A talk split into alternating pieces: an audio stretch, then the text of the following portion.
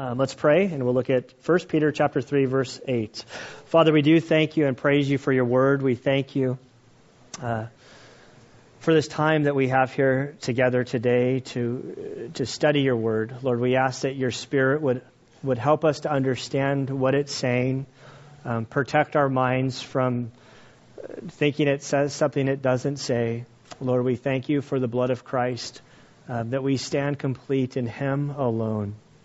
Lord, I pray um, that you would help us to understand um, how our how our works, how our um, behavior uh, relates to our salvation.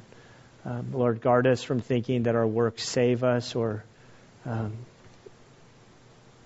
foster um, any sort of salvation with you. We thank you that Christ paid it all. And Lord, we pray that as we look at this text, Lord, we ask that you would help us along the way. And it's in Christ's good name we pray. Amen. So 1 Peter chapter 3 verse 8. To sum up, all of you, be harmonious, sympathetic, brotherly, kind-hearted, and humble in spirit, not returning evil for evil or insult for insult, but giving a blessing for you are called for the very purpose that you might inherit a blessing. For the one who desires life to love and see good days must keep his tongue from evil and his lips from speaking deceit. He must turn away from evil and do good. He must seek peace and pursue it. For the eyes of the Lord are toward the righteous, and his ears to their prayer. But the face of the Lord is against those who do evil. And Father, we do thank you and praise you for this day. We, Lord, we ask you that you would help us now. Lord, may the work live to us. May you speak to us each individually. Lord, we are in different places of our life and our journey with you. And so, Lord, we ask that your word would speak to us directly um, as your children. Convict us, guide us, lead us along the way. And it's in Christ's good name we pray. Amen. So this passage is, is uh, studying it for the last week or so. Some concerns come up with the passage, not not with the passage. It's the Word of God. There's nothing to be concerned about with the Bible. My, the concern is is with us and our understanding of it. Um, it's so easy for us to fall into the trap of good works or good deeds and and thinking that our relationship with God and salvation or in relationship is sort of is that if we want to be right with God, that means that we have to do good things and good deeds and live a certain way. And and so if we, since we're just looking at this text today, it would be very easy to sort of to misunderstand this text. But as we've been going through First Peter and coming to know the, the Apostle Peter, he's not saying this has anything to do with works. This whole letter, 1 Peter, we know that it was written to Christians uh, in the early church. If we were to look at a few verses sort of leading into this passage, we would see 1 Peter chapter 1 verse 6 which says, "Blessed be the God and Father of our Lord Jesus Christ, who according to his great mercy has caused us to be born again." So as Peter starts the letter, we see that he's writing to those who have come to faith in Christ, writing to those people, to us who are, who are believers, he says, listen, you're, you stand in him, you're born again, not because of your good works, but because of God's great mercy. And mercy is, is withholding something that we deserve. In this case, our sin, we deserve God's wrath.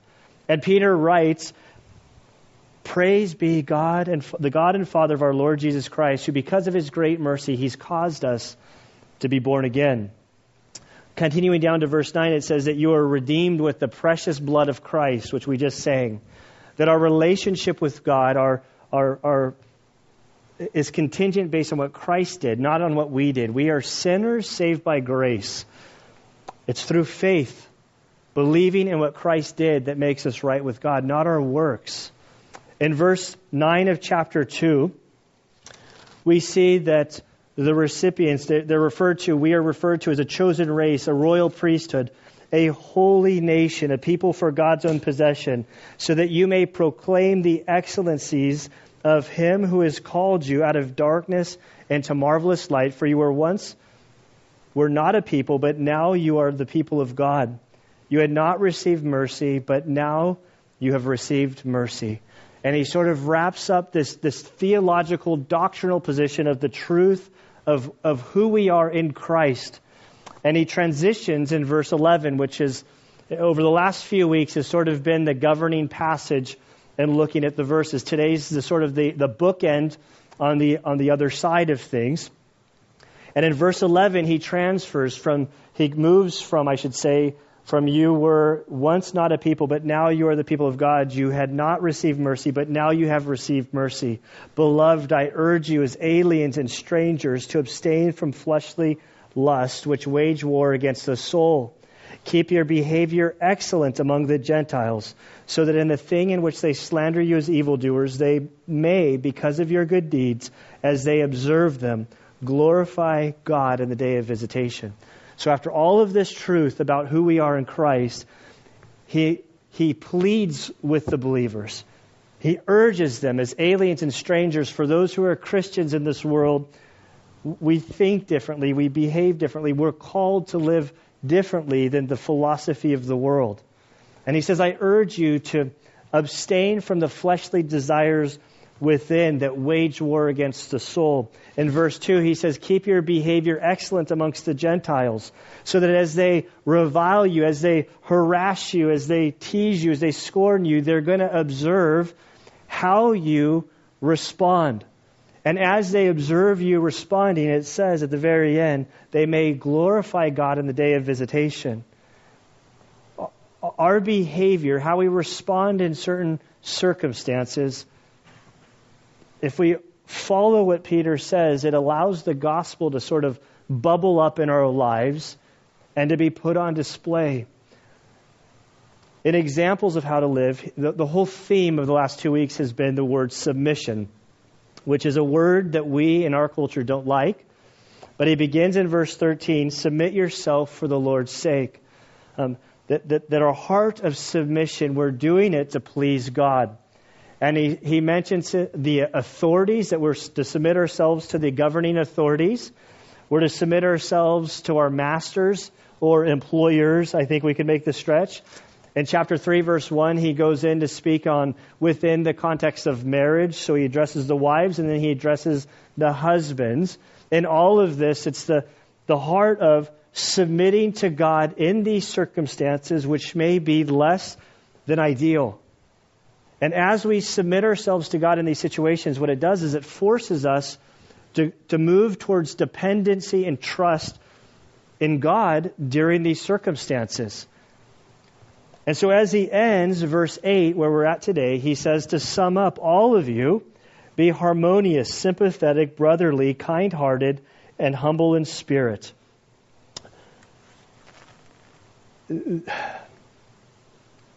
I want to work really hard to try to make this clear.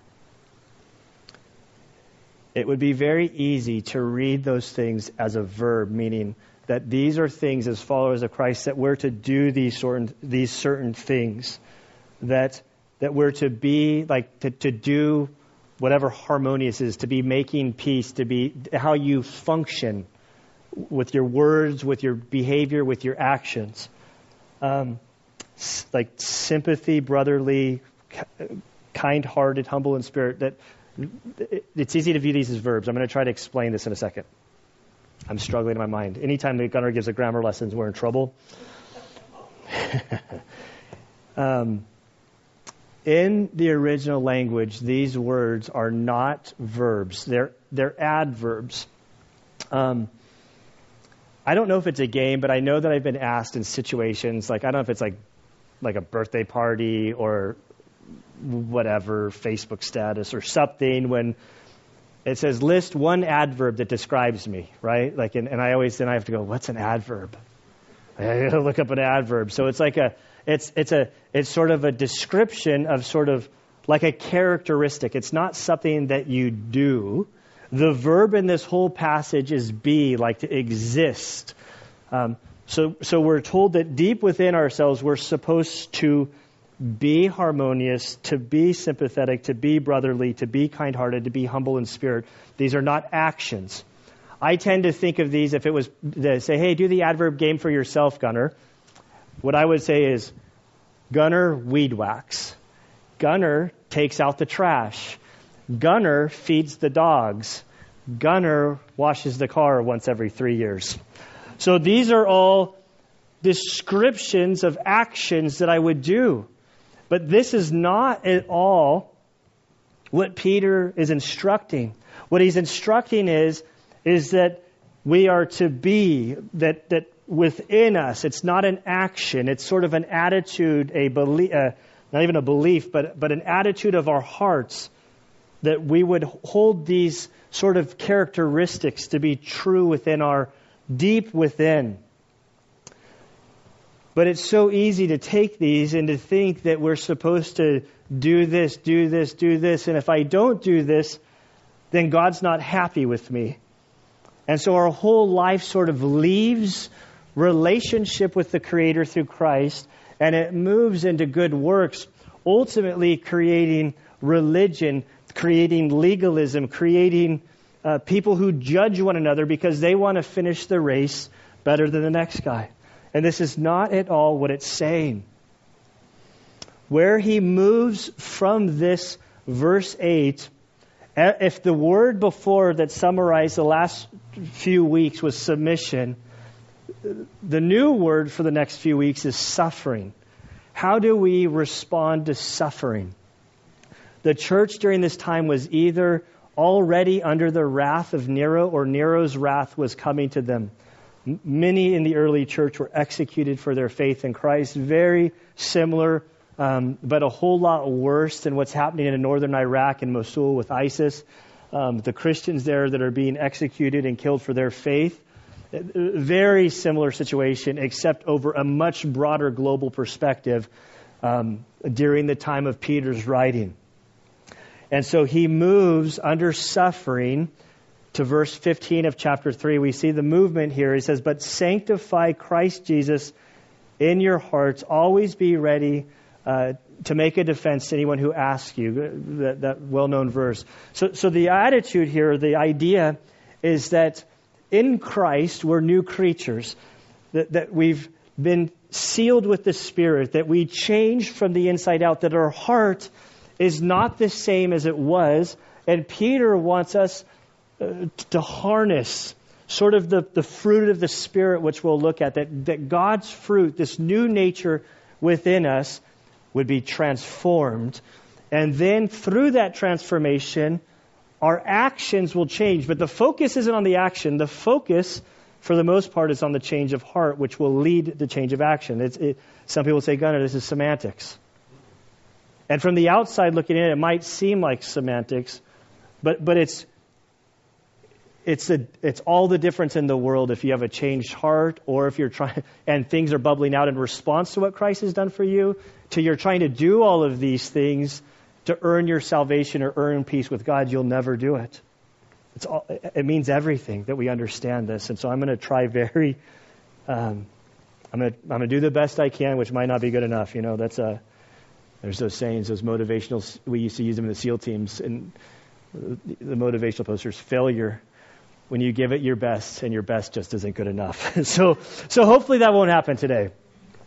So Peter, leading from this, this idea of submission, he says, to sum up the, the end of all of this, that we as followers of Christ, that, that we would be, that, that, that deep within us, that, that, that we would have, that we be harmonious, sympathetic, brotherly, kind hearted, humble in spirit. Harmonious is a word that literally means of the same mind. And, and so that we would think the same, that we would have the same like philosophy of aim, the same aim of direction, where we're going. This isn't to say um, uniformity. In the military, that was a big thing. You send a bunch of people to boot camp. When they show up, they all sort of look different. Then they get their heads shaved. And then by, you know, the end of boot camp, it's like you can't tell any of them apart. They all just look the same. That's uniformity. That's not the church. See, see unity is very different than uniformity. The, the unity that we're striving for, if you were to follow this word in other places in the New Testament, we would want to have the mind of Christ. That we, in our own gifting, in our own talents, in our own backgrounds, in our, our place on earth, in our time, we each are different. It's beautiful. We're all different. But we all want to attain harmony with the mind of Christ. That even though we're different, we're united together for, through the aim of the greater cause. And so, here, as the church was under attack, Peter wanted this for them to be harmonious, that as the world was attacking them, that they would be united in aim and mission because they understood it was greater than their own lives. It was about the gospel going forth to the world. It reminds me of Jesus' prayer, what's referred to as the high priestly prayer in John 17. On the night which Jesus was betrayed, he gathers his disciples together, the 11 who are left, and he begins to, to pray over them, for them. And in verse 20, he shifts his prayer towards them to believers that would come to faith through their ministry and the church that is to come. And in John 17, verse 20, this is what Jesus prays. He says, I do not ask on behalf of these alone, that these are the 11 disciples that he is there with in the upper room, but for those also who believe in me through their word. That very well could be us that they may all be one, even as you, Father, are in me and I in you, that they may also be in us, that the world may believe that you sent me. That Jesus' prayer at the very end wasn't that, you know, mega churches would sprout up, that thousands of people would come to follow him. Many would follow Christ, obviously, over the, but, but what he prayed is that there would be unity amongst his followers and if there was unity amongst a bunch of sinners, that would display to the world that they indeed are followers of God, that they are His children, that we are His children. He moves on to sympathetic. This is caring deeply about the needs, joys, and sorrows of others. Trying to explain what sympathy is. Uh, sympathy can result in action. You have sympathy on somebody, so you do something for that individual. But remember, the character is, is deep within the heart. And so there are times in my life when I do well with sympathy, there are times when I fail. An example that came to me uh, for, for whatever reason during the last service was imagining that I stumbled across on the street. Um, well, the guy was laying over here in the last service, so I'm going to put him over here again. It just, it's just where my mind goes that I'm walking down the street and I see a homeless guy, half drunk, obviously been in the world for years. Like it's not like he's he, he's been there a short while. See the non-sympathetic side of Gunner, who who rears his head quite a bit, working on it. None of us are perfect. Would see the guy and think, man, that guy's made a bunch of horrible choices in his life. He deserves to be where he is. If he'd only not done those things, that, you know, he wouldn't have found himself in this position. That's a bad example. Sympathetic gunner, gunner who's walking in the spirit, uh, and none of this is even resulting in like I can walk by and have all those thoughts about how this guy deserves to be on the street where he is, and I can be smiley Christian and say, "Oh, let's pray for that guy. Oh, we need to pray for him. We need to love him." I can say all of that stuff, but within me, that's not what I'm thinking. Nobody wants to acknowledge. Can I get an amen? Have we all been there? um, now, there are other times when I'm walking in the Spirit and I see the guy and I think, you know what, this guy's made a lot of poor choices. I can think all of the same stuff, but then there's a side of me that my heart just sort of breaks. They think, well, I'm looking at this guy in the gutter who's half drunk, missing all of his teeth, can't like, like I, he reeks, he's dirty, he's filthy. And my heart breaks. Like, yeah, he made these choices, but why did he make these choices? Was he like in an abusive like spot? Like when he was a kid? Like I don't know what happened to him where suddenly how I view him, I see that you know what, even though he's a wretched man on the street, that God, before the foundation of the world, created him. At some point in his life, he was born. And I've never seen a baby that was born that there wasn't like a mom, regardless, even if the child is given up for adoption, that doesn't think this is the most beautiful, beautiful thing in the world. And to see that this guy who's on the street now is here, but one day, however many years before,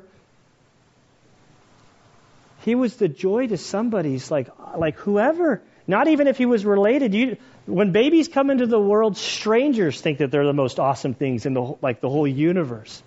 And and to, to, to think that that's where he was as a child, and now he's here. Sympathy is like my heart breaks. There's great need. What can I do? Regardless of how I act on the outside, because some, like sometimes you just can't. Like you just can't. But, but if deep within me that I have a sympathetic, like I think that that's what he's saying here is that we need to be sympathetic. Like our character from within. He moves on to brotherly. And this is literally Philadelphia, is where we get the, we get the word Philadelphia from this um, phileo. This is brotherly love. That, there's a special sort of love amongst brothers and sisters in Christ that's hard to describe. See, we come here, we know each other, we have like, we're united through, you know, Valley Center, Escondido. We, we speak the same language. It's, it, it's easy to sort of feel comfortable and to have love for one another. I've found that this brotherly love, this, this this attribute where I've seen it in my life is traveling outside of my comfort zone, going to places where they don't speak my language, they don't worship the same way, and yet I meet somebody, and the only thing that I'm able to communicate with them, even through a translator, is that they're my brother or sister in Christ. And there's something that like unites us. This is why I care, like the Mexico house building a tremendous opportunity. I, I know you guys are afraid of safety. I know we are brilliant at coming up with excuses for why we shouldn't step out and do something. But there's something so special. The last time we went, back I think it was in January, and we built two houses. I happened to build a house where there was a young lady who she was probably in her mid 20s she had a daughter that was my was Grace's age. Her husband was working, and it didn't take long to come to realize that she was a Christian. And for those of you that know me, like I really work hard at trying to speak Spanish. I've come a long way. I can, but I'm not fluent. But being down there, coming to understand that this lady was a believer, for the house that we were making her, which is really like an 8 by 16 sh- structure of plywood that we plant on the ground with no plumbing, no electricity, nothing. And that she was my sister in Christ. There was this sort of this this bond between our group and her and her family that we we knew even though we were separated vastly by border, by language, by social economic standards that here we were, and she was just so thankful that we were there uh, to serve her as building his house, knowing that I would go back to my house that had running water. I'm not even going to mention that I have hot water. Like the fact that I have water on the inside, that I have a toilet in my house, that I th- th- that I am so blessed, and to look at this lady who I have nothing in common with except Christ and there was a deep, profound love by our members and this lady and her child because we are children of the King, that we both have come to accept Christ as Savior. We both have the same Spirit within us. And there's something just deep within that it's hard to explain. And Peter says this is what we're to be this brotherly love deep within. He moves on to kind hearted. Kind hearted is very similar to sympathetic. Very hard to explain the difference. Where if sympathy is caring deeply uh, for the needs, the joys, the sorrows uh, for another individual, kind hearted carries with it um, a, a, different sort of attitude. If you would turn with me to Ephesians chapter 432, um, this word is used there, and I think it helps sort of express the contrast. And I'll go back to my wonderful illustration of the homeless guy that's over here that we have sympathy for. And in Ephesians chapter 4, verse 30, we read, Do not grieve the Holy Spirit of God, by whom you were sealed for the day of redemption. Let all bitterness, wrath, and anger, and clamor, and slander be put away from you, along with all malice. Be kind to one another, tender hearted, forgiving each other, just as God in Christ has also forgiven you. And I believe that the word there in the Greek is tender-hearted. It might be kind. I forget from my memory, but that's not the point. You can go back to Peter. The, the slight difference, I think, between sympathetic and kind-hearted is coming across this guy, having sympathy, feeling pain for however he ended here, but then taking it a step further and recognizing for me, like in me, my, this is like being very real and very transparent. Like when I see a guy like that, all I can see is only by the grace of God do I go.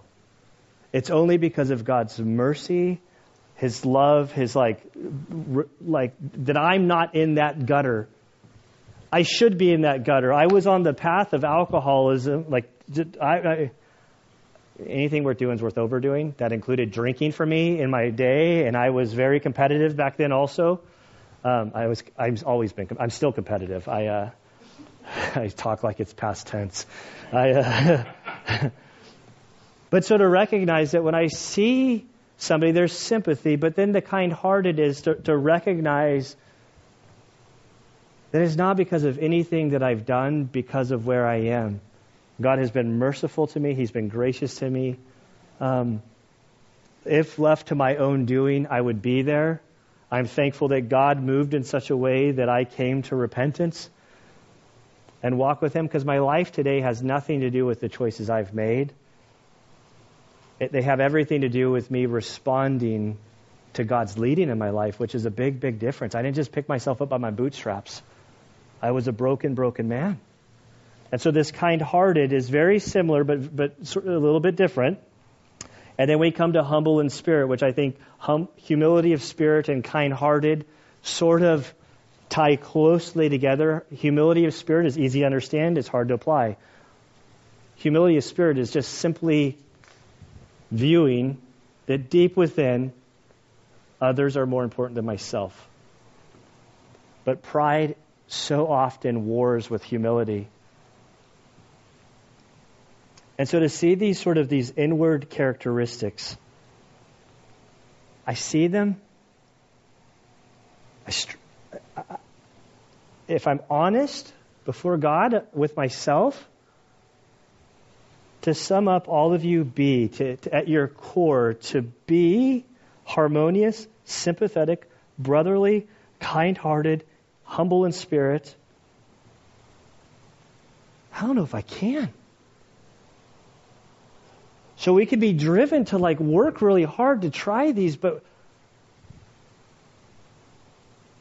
but but I don't know if we'll attain success.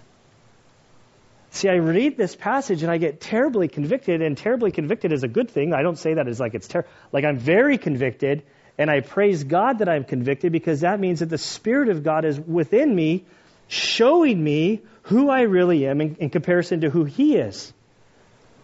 And so when I read this passage, it takes me back to, I think it was in 2000. I'm almost certain it was 2000. I'd come to Christ in 1996, and from 1996 to two, well, till present day, I struggled. But, but, but the struggle I had between 90, 96 and 2000 was super highlighted. And things had come to a head in 2000 to where I was so disgusted with myself, with my hypocrisy through uh, uh a, a number of circumstances in my life that I pretty much threw in the towel. Uh, I, I, sort of surrendered to God, but not surrendered like, oh Lord, here's my life, take it, like I'm finally giving in to you. It, it was a surrendered like I'd, I'd quit the race. Like, I, I just can't do it. I, I'll never forget that night. I was at SEAL Team 3 in my cage. Uh, it sounds, uh, our, it, it, we have cages that are to store our gear, and so it's like a jail cell almost.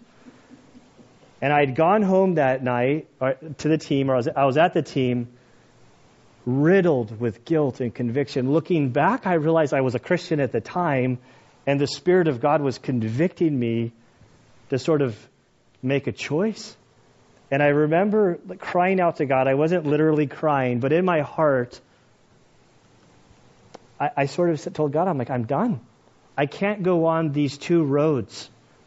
I, I, I truly want to be a Christian, but the way I'm living my life, uh, Tuesday, oh no, Tuesday I had Bible study, but Wednesday night, Thursday night, Friday night, Saturday night, and then Sunday night I go to church, and then Monday night I would start again doing my stuff, and then Tuesday I'd go to church. The hypocrisy in these two roads I was on, it got to the point where I couldn't stay on them anymore. But I didn't know how to get off the road of the world. And so that night I said, Lord, I'm done. I'm, I'm no longer going to call myself a Christian. I, um, it's not that I don't believe, but there's no way I can go down this path, and there's no way I can do the Christian road because I keep failing. And I remember just like holding my Bible that night, sort of saying, God, I want all of the promises. I want what this book says will happen to those who follow Christ. But it's not working. And I don't know where to go from here, and I'm done. But, but, but I'm done with, uh, if it's true, you've got to just do something because I don't know what to do. But I want it, but I can't. And that seemed to be a huge, huge turning point in my life. It was brokenness. It reminds me of the fruit of the Spirit. See, we, we've, oh, some of us have memorized the fruit of the Spirit. I have notes here, I have not. I can get a little bit through. But it says that the fruit of the Spirit is love, joy, peace, patience, kindness, goodness, um, self control. Against these things, there is no law. We, we take the fruit of the Spirit and we sort of like a la carte them. We think that um, they're sort of attributes of the Christian life that, oh, I'm doing really good in love, I'm doing really good in this other area, I, oh, I'm failed with self control. Um, peace I could work on, uh, faithfulness, you know. But see, that's not what it's saying. These are the, it's the fruit of the Spirit. It's singular. It's not plural. It's not a, they're not even ours. They are the fruit of the Spirit. And if the Spirit is moving within our lives, all of these will manifest themselves. And the key to understanding the fruit of the Spirit goes back to verse 16, which says, But I say, walk by the Spirit, and you will not carry out the deeds of the flesh. That word walk is a military term for getting in step, that you're walking in sync with the Spirit. If you've accepted Christ as your Savior, the Spirit of God dwells you. You're sealed by Him. He is working and moving through you, but we have this freedom uh, to reject, to, to go against Him, to, to fulfill the deeds of the flesh. What we just read in Ephesians 4:30 it says, "Do not grieve the Spirit of God." So when you're a Christian and you're walking according to the flesh, it's literally this picture of God within you is grieved. And so what he tells us in Galatians 5:16 is to get in step with the Spirit. The Spirit is moving and we're saying, "Lord, I'm tired of doing it my way.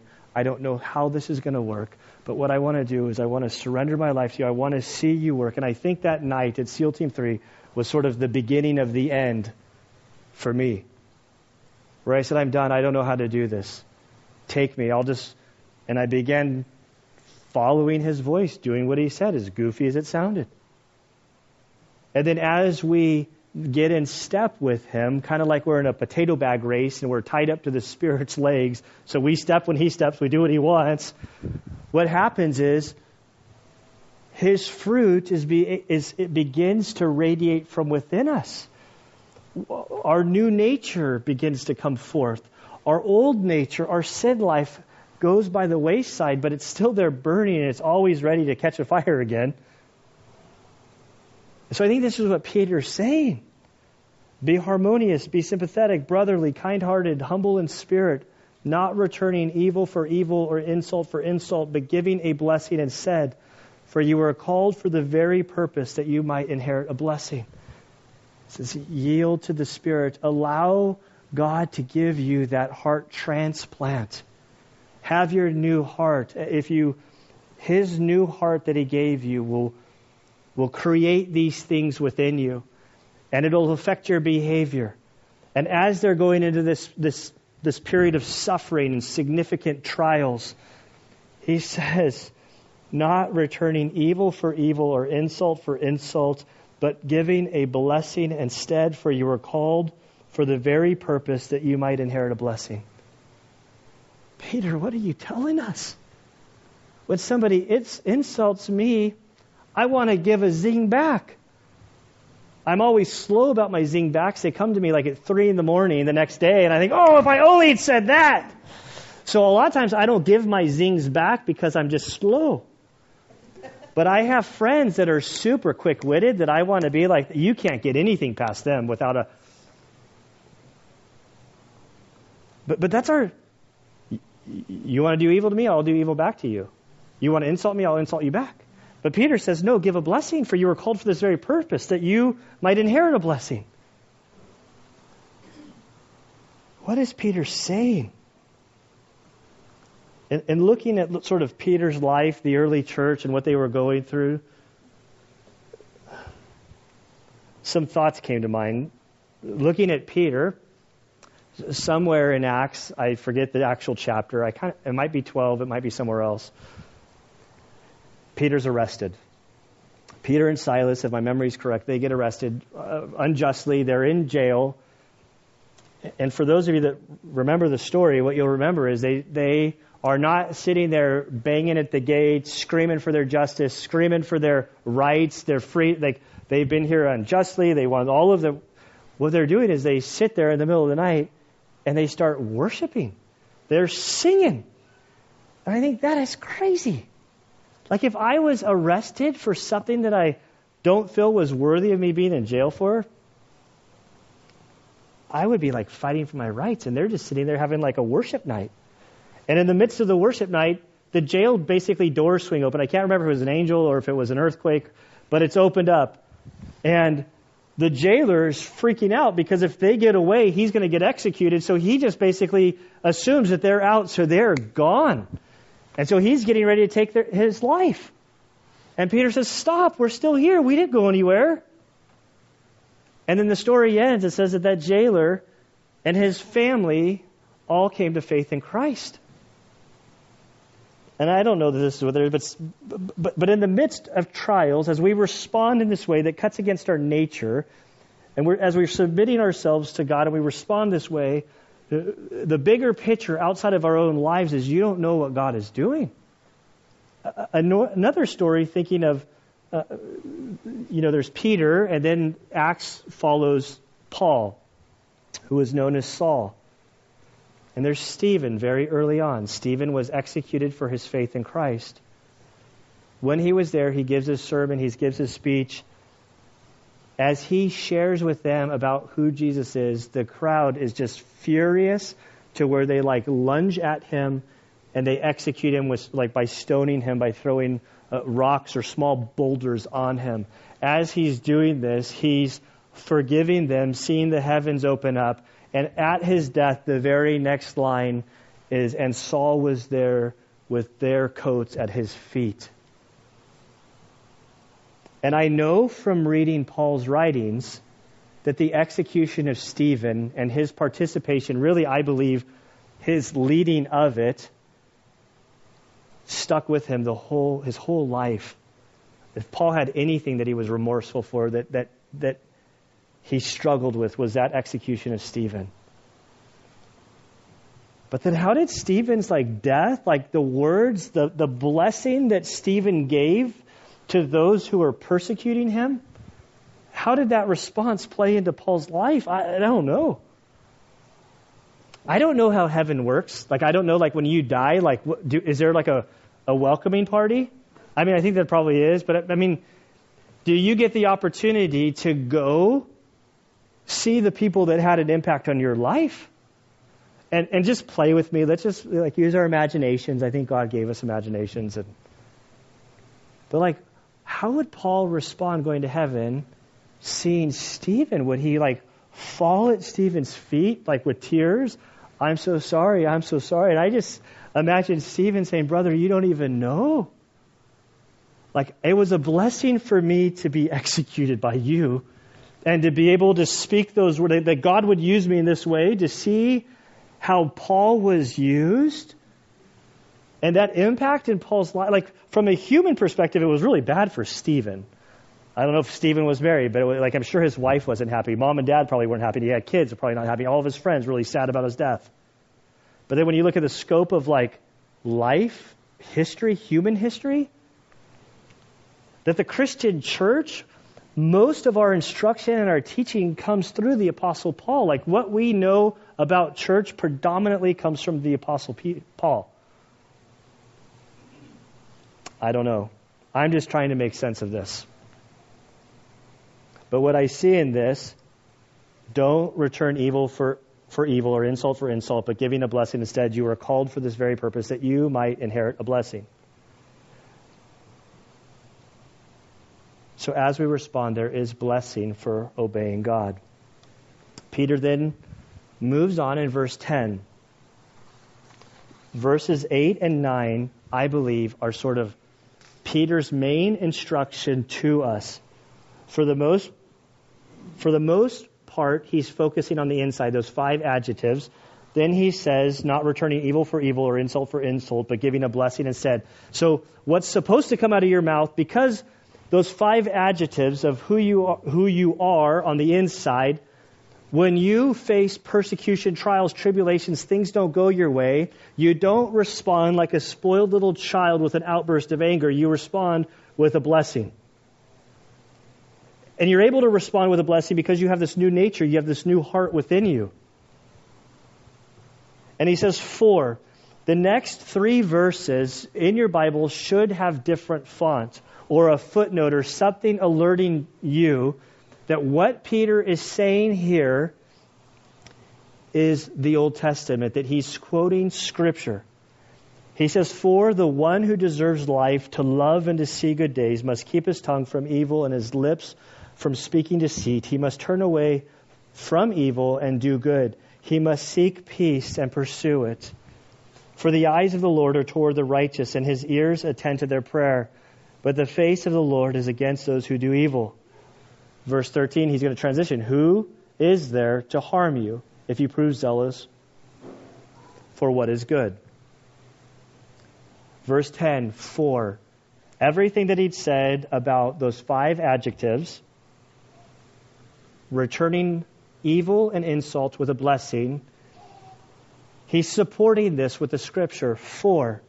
And what he's quoting here is a psalm that for us isn't very well known. How many here have memorized Psalm 34? Not me. I'm not raising my hand. That's a question. We don't know this psalm.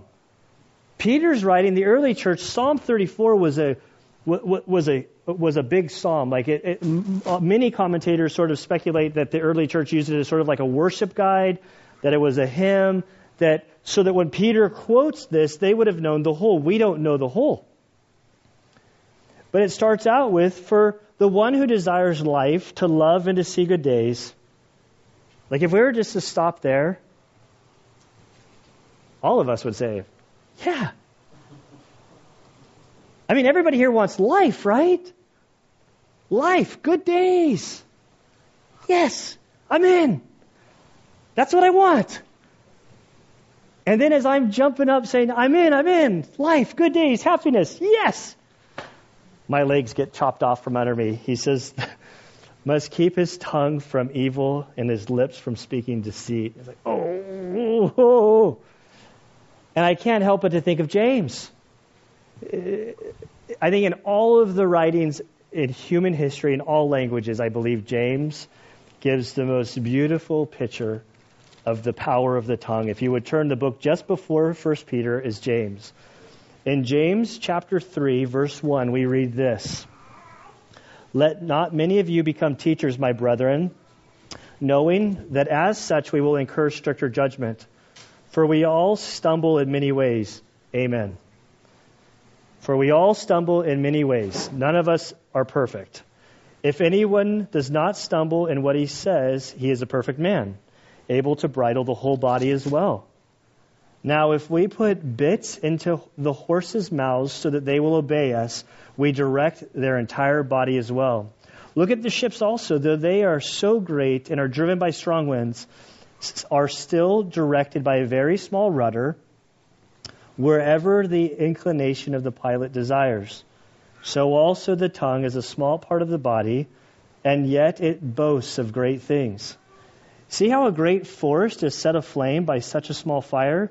And the tongue is a fire, the very world of iniquity. The tongue is set among our members as that which defiles the entire body and sets on fire the course of our life and is set on fire by hell. For every species of beast and birds, of reptiles and creatures of the sea is tamed and has been tamed by the human race but no one can tame the tongue. It is a restless evil and full of deadly poison. With it we bless our Lord and Father, and with it we curse men who have been made in the likeness of God. From the same mouth come both blessing and cursing. My brethren, the things, brethren, things ought not to be this way. Does a fountain send out from the same opening both fresh and bitter water? Can a fig tree, my brethren, produce olives, or a vine produce figs? Nor can salt water produce fresh.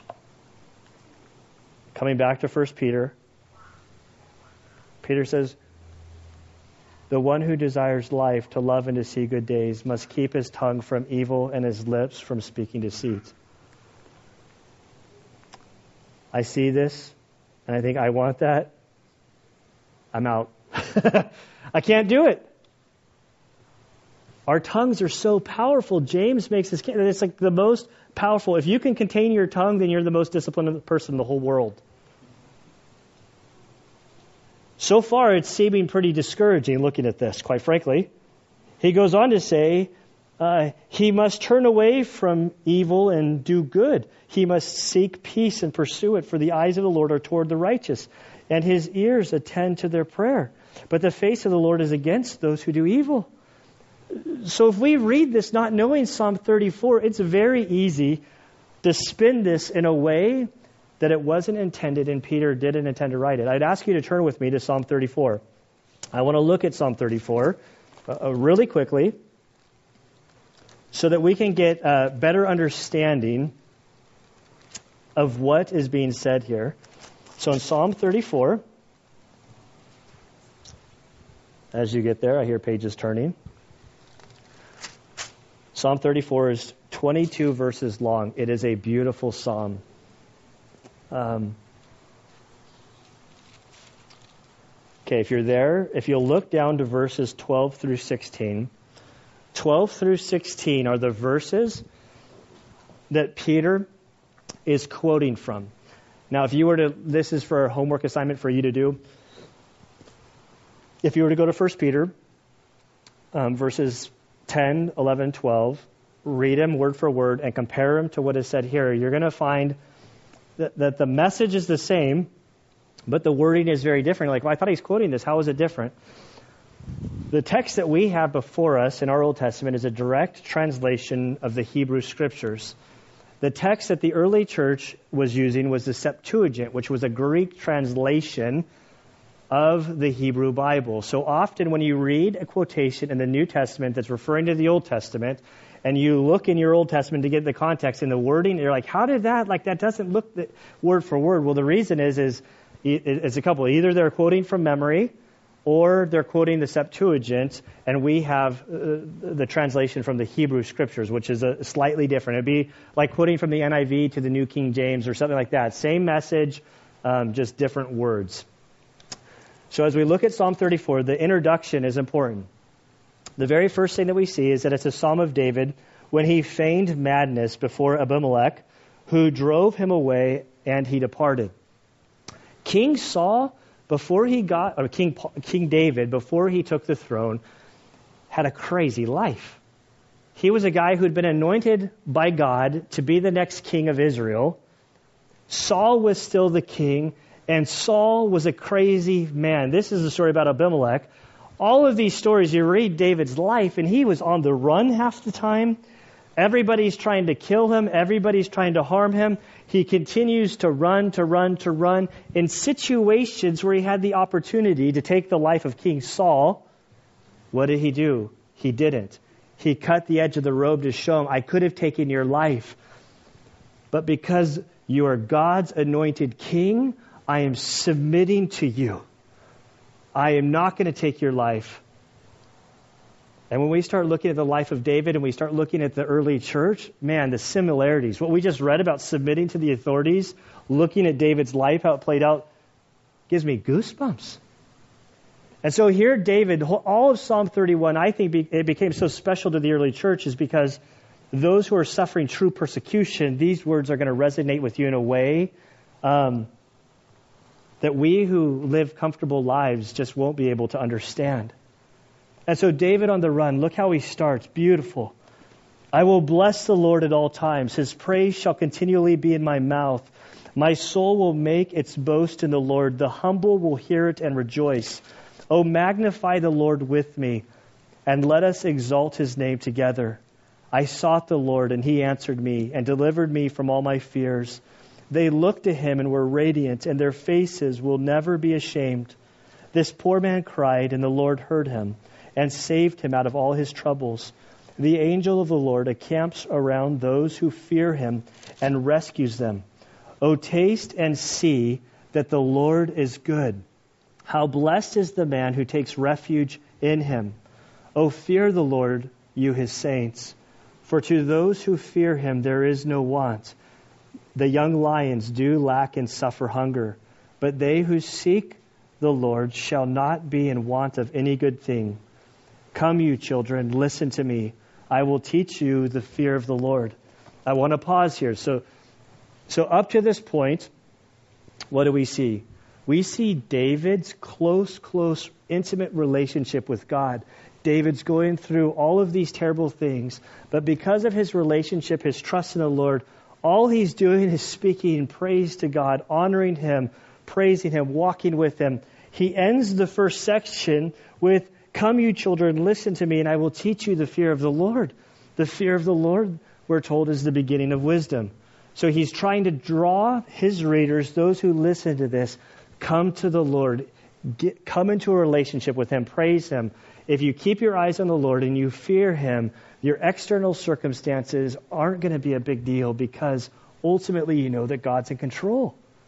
And so from that point, which Peter understands, and Peter, who is in relationship, understands that all these qualities that he's describing are from within, not externals that we're trying to fake. Then David continues Who is the man who desires life and loves length of days that he may see good?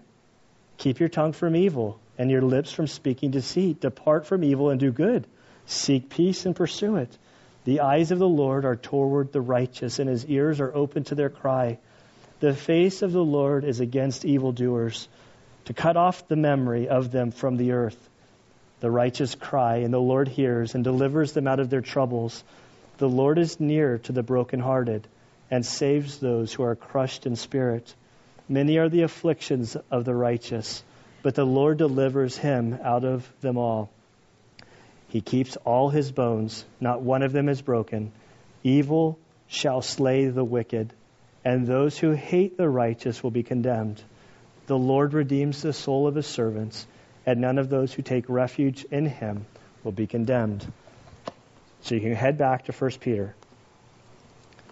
Now, looking at the whole of this psalm, it sort of changes the, the dynamic of how we understand what's being said here. I got I'm in Mark. I got to get back to the right book here. So when he says, "Sum up, all of you, be harmonious, sympathetic, brotherly, kind-hearted, and humble in spirit, not returning evil for evil or insult for insult." but giving a blessing instead, for you were called for the very purpose that you might inherit a blessing. For the one who desires life to love and to see good days must keep his tongue from evil and his lips from speaking deceit. He must turn away from evil and do good.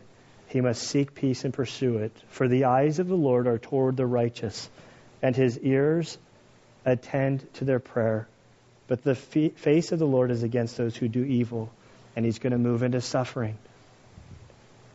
For the church that was enduring serious persecution, being executed for their faith, they knew exactly what Peter was saying. In essence, what's being said is you have this relationship with the Creator.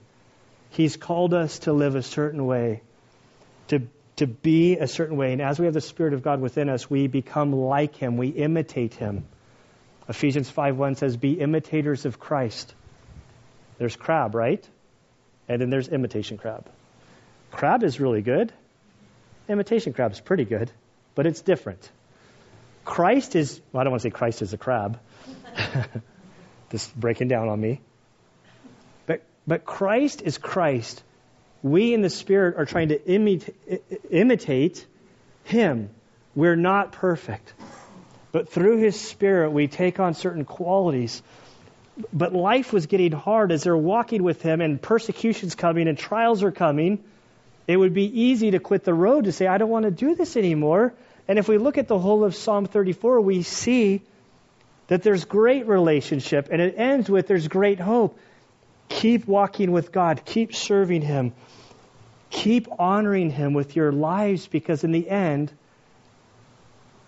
He's going to resolve everything. And so, in, to end this, if you're here and you're not a Christian, please don't hear this and think that what God wants from you is stop drinking, stop smoking, stop gambling, stop combing your hair that way, tuck in your shirt.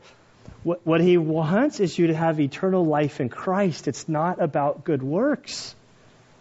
There is nothing you can do to even the score with God. We stand condemned in our sin.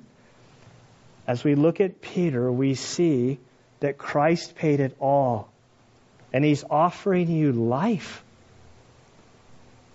And so if you're not a Christian, the one like what you need to know is that Jesus loves you and he wants to give you life in him and it's simply believing. For those of us who have trusted in Christ, what Peter is writing is that in Christ we're new creatures. We have a new way of thinking, a new heart. We no longer live for ourselves.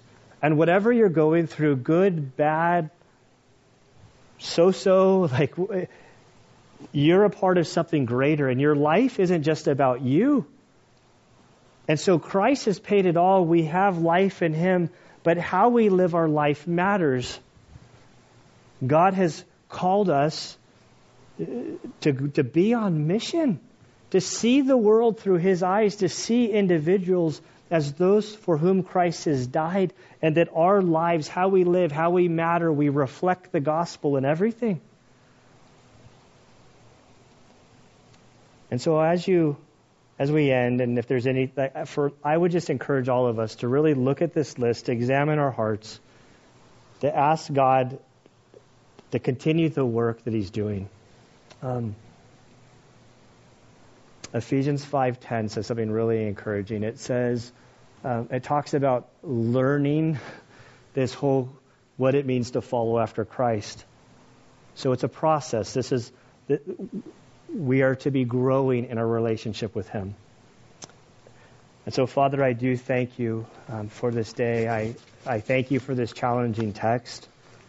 Lord, I thank you for conviction. Um, Lord, as I examine uh, my own heart and, and who I am within. I'm thankful, Lord, for the, the work that you've started. Lord, I pray for each of us that um, whether we've known you for one day or we've known you for 50 years, I, I pray that we would not grow content in our life with you. I mean, in our life and our progress with you. Um, of course, we're content with you and our relationship, but Lord, we pray that you would help us um, to truly um, examine our hearts, Lord, that we would get in step with you, Lord. Father, in areas that we're convicted about our views, our understandings, we, we pray, Lord, that you would take that from us, that you would change us. Lord, give us your eyes, give us your heart. Lord, may we be all of these things. Father, give us thankful hearts. We love you, Lord. And we pray this in Christ's good name.